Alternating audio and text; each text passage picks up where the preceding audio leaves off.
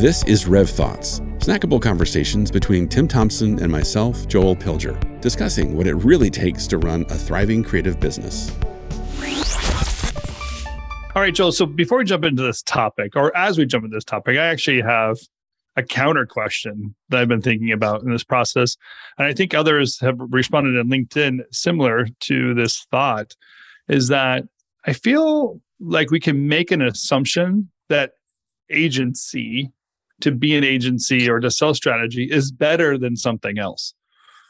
Um, so I kind of want to ask the question first: Should should people want to be an agency? Is this actually a goal? Is there levels of accomplishment or levels of value that if you miss out on it, you've held yourself back? Um, what's the purpose, and should people want to be to begin with? Yeah, that's actually a good question because I think we could also argue, right, for a minute, why not to be more agency? And because some people, when they hear agency, they get triggered.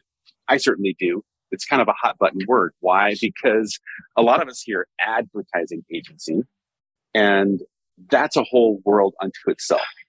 And so, first of all, I would say, I don't think I would advocate anybody in our industry, hey, be more like an ad agency, because first and foremost, ad agencies really, for the most part, are still charging for their time.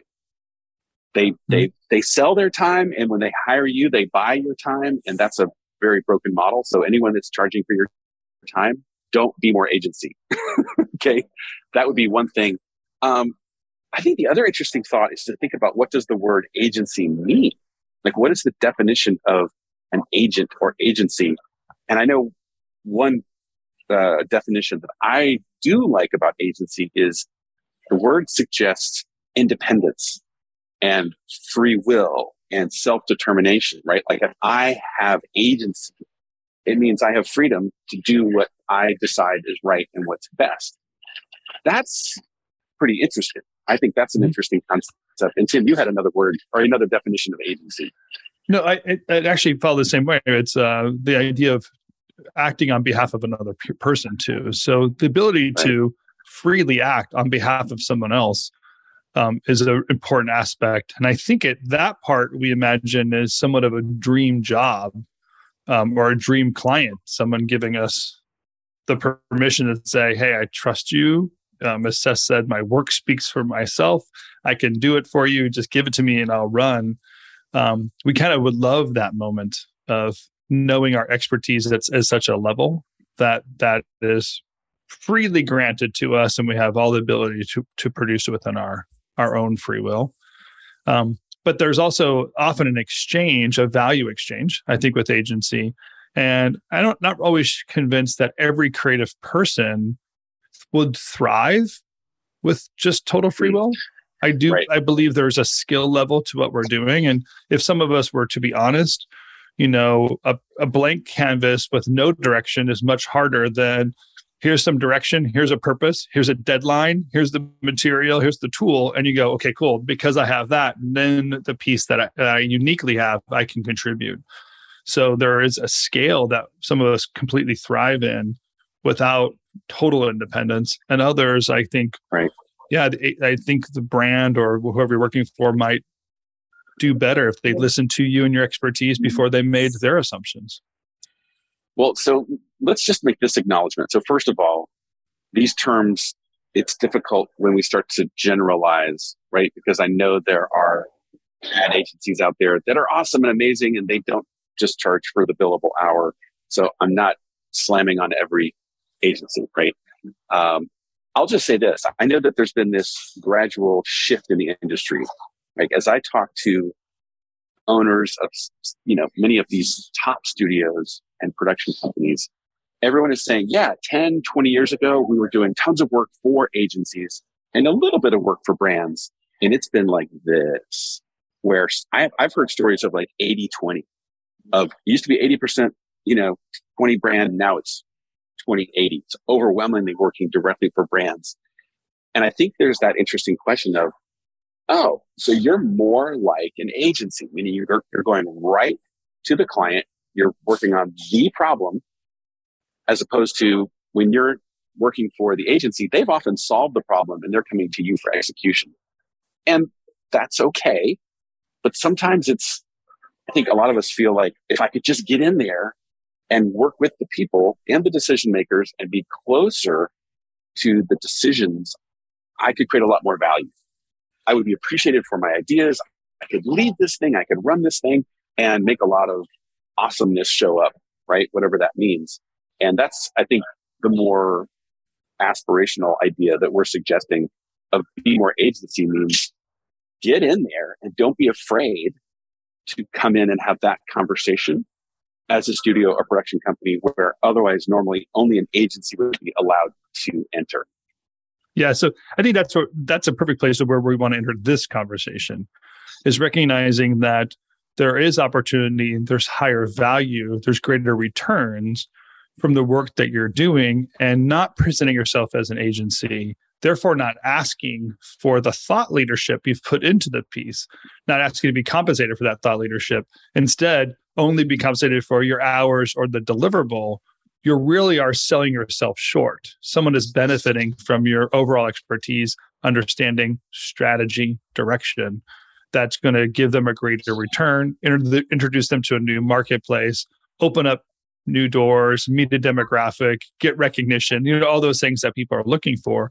And because of the work you're doing, the ideas you have, for you to just simply make a flat rate uh, right. upon delivery is right. really selling yourself short and the opportunity and capability of what's possible in a relationship with a client. How did you phrase it, Tim? When you were talking about we do all this thinking, but then in the end, we think we're getting paid because we said, hey, here's your 30 second spot. That's what you're paying me for. Yeah, what we've done is is we're actually selling ourselves short as if the deliverable is is the result, right? So we almost beg to choose us to deliver the good, and therefore we give out all this huge value up front. And if I was a buyer and I could talk to a bunch of people executing my deliverables and get really good ideas for them for free, um, I'm not going to offer to pay them, especially if the competition requires them to fight over my pennies at the end of a, of a project to give somebody for execution.